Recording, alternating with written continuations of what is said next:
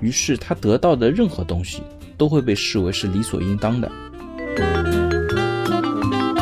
认识并且接纳自己的普通，才能够活得更加自主。HR 难不倒，套路知多少？今天呢，我们跟你一起来聊一聊，你见过职场上的受害妄想症吗？那我曾经呢，其实有一位朋友，连续很多年，我和他每次见面讨论的都是同一件事情，他马上要升职了。那作为朋友呢，我听到这样的消息，肯定跟他说恭喜恭喜啊！升职是好事情，到时候记得带兄弟一起飞啊！但是呢，到后面我就会发现，他总会补充上一句，因为各种各样的事情，这件事情最终都没有成。这件事情居然后面演变成了一个故事模式。首先呢，他会说他是有多么的英明神武；其次呢，他会告诉我他这个事情啊做得多么的漂亮，身段多么的灵活；最后呢，因为坏人太多。事情竟然没有成，一会儿呢，有同事从中作梗，抢了他的功劳；一会儿呢，又是领导偏心漂亮的小姑娘；过了一阵子，又说什么空降了一个关系户。反正啊，他们单位的升职机会怎么样都落不到他自己的身上。那以我的反应还算是迟钝的，到了第二年、第三年也开始认识到。这个问题可能不一定在别人的身上。搞笑的是呢，每一年他说的那些坏人还都不一样，只有他自己呢是故事的主角。还有永远不变的呢，是他不能够升职的结果。有一次，我终于忍不住开始问他：“你有没有想过你自己身上有没有什么地方可以改进一下的呢？”结果啊，这个朋友脸色唰的一变，马上就不开心了。当时呢，我就下了个判断，这个朋友啊，其实他在公司里边就是一个袖手旁观的配角，可是呢，他却一直把自己活成了主角。那次谈话之后啊，我们的走动也变少了。我不太清楚医学上有没有受害妄想症这个病，但是从他的身上，我真的看到了职场上的受害妄想症。其实，身为生活的配角，却误以为自己是主角。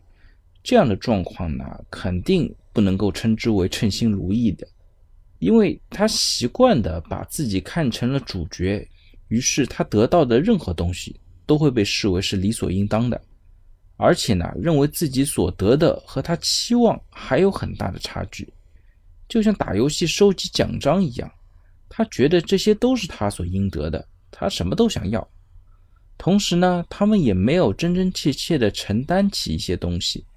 他们也就无法感受到因为付出而收获的喜悦有怎么样的分量，自然也不会有什么珍惜的心情。所以得不到的时候呢，就开始抱怨；得到的时候呢，马上就感觉索然无味，永远都开心不起来。但是呢，只要他碰到一点点的失败，哪怕是小小的挫折，都会马上指责别人，要么是别人支持不足，要么是别人配合不够。或者是故意搞他，反正啊都不是他的问题。那换个角度说呢，其实职场上的受害妄想症本质上就是没有认识到自己就是一个普通人。其实作为普通人，我们很难认识到自己的普通。人的一生当中呢，一般会有三次领悟。第一次的领悟呢，是认识到自己的父母就是普通人。你会发现自己的父母的能力都是有明显的边界的，在很多事情上面他们是没有办法帮到你的。那第二次领悟呢，就是认识到自己就是个普通人，自己有各种各样的天花板无法突破，可能在很多事情上这辈子就是这样了。那第三次呢，就是认识到自己的孩子也是普通人。那像我现在刚刚有自己的孩子，可能还没有完全认识到他也是普通人，可能也需要假以时日，经过现实的毒打，才能够真正认识清楚。认识并且接纳自己的普通，才能够活得更加自主，也可以把自己看得更加通透，这样才会比较快乐。那生活当中难免有一些挫败或者停滞的时候。如果你是一个自主的人呢，你就很快的能够搞清楚哪些问题是自己做的不好需要改进的，哪些问题是超出自己能力范围之外的？像这种问题呢，多想也没有什么意义，起不到作用。因此呢，他们对于事情的成败，反而会有更加客观的认知，对自己所起的作用也会有比较客观的评价。到最后，反而他们更加容易做成一些事情。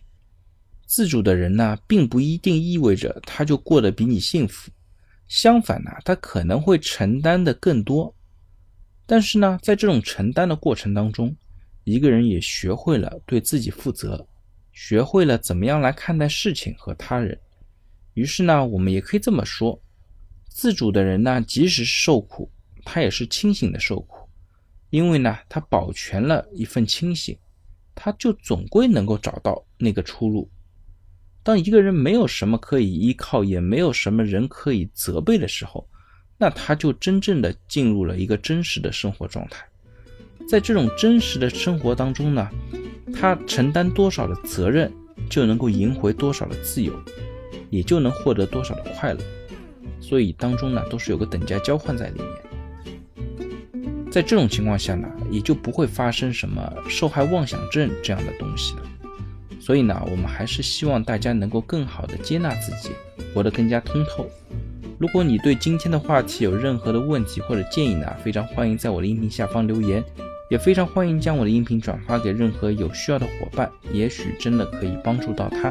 那我们下一期再见。